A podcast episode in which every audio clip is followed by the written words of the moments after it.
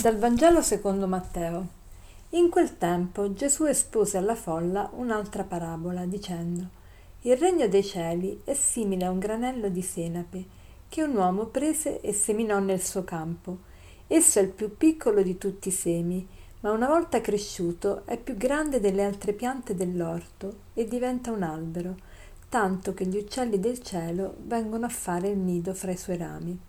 Disse loro un'altra parabola il regno dei cieli è simile al lievito che una donna prese e mescolò in tre misure di farina, finché non fu tutta lievitata. Gesù oggi si serve di due paro- parabole per dirci dei principi molto importanti per la nostra vita spirituale. Innanzitutto ci dice che il regno dei cieli è simile a un granello di senape. Non so se voi avete mai visto come è fatto un granello di senape. Un granello di senape è piccolissimo. Ai tempi di Gesù era il granello di, di pianta più piccolo che potesse esistere ed è grande quanto, eh, quanto la capocchia di, un, di, un, di uno spillo. Quindi è veramente molto piccolo. E il regno dei cieli è simile a un granello di senape, ci fa capire che in, in ognuno di noi c'è questo regno dei cieli, ossia noi siamo abitati da Dio.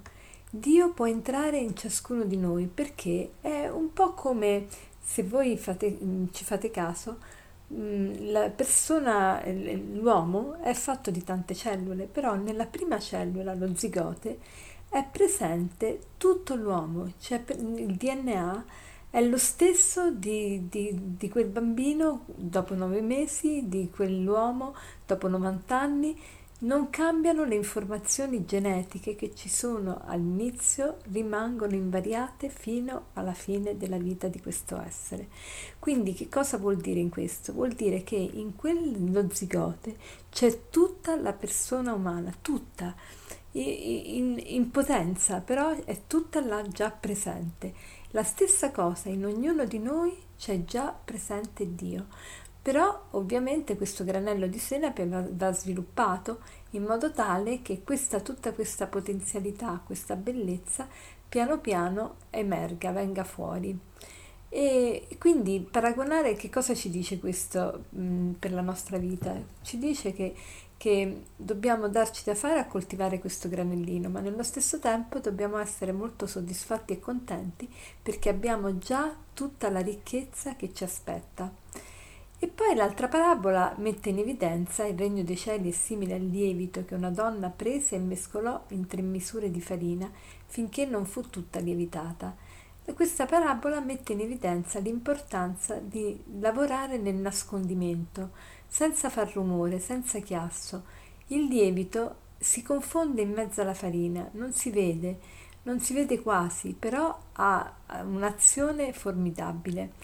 Il lievito, che cos'è il lievito? Il lievito è un fungo, un fungo che mm, si, mm, con ehm, determinate eh, mm, sostanze e a contatto quindi con, con, l'aria, con l'acqua, con la farina, con gli zuccheri, eh, si comporta in maniera tale da assumere diverse, eh, diverse reazioni e quindi questo lievito piano piano eh, fa gonfiare attraverso il processo di lievitazione fa gonfiare tutta, tutta la pasta e uno non se ne accorge quasi, però certo ci vogliono delle condizioni.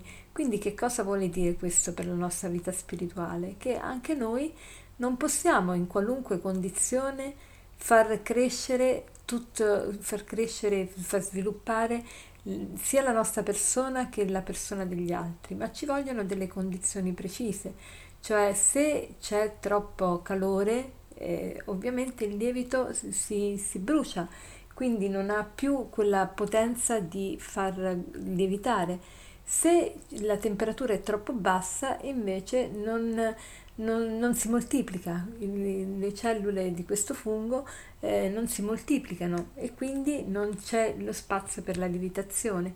Quindi questo che cosa vuol dire? Che se noi ci mm, mescoliamo con persone che magari ci, ci, ci rendono la vita troppo agitata, quindi troppo calda, no? agitata, eh, troppo piena di cose da fare, eccetera, noi non, non, produciamo niente. Se al contrario siamo inerti in una zona proprio fredda, senza contatto con gli altri, anche in questo caso non, non produciamo nulla. Allora ci vuole l'equilibrio. E, e per concludere vorrei citarvi un, un aforisma che dice così, che l'umiltà, l'umile è colui che vive nella mente di Dio e non nella mente degli uomini. Ecco, il fatto di, del lievito che è nella pasta e la fa fermentare però nel nascondimento ci dice proprio questo.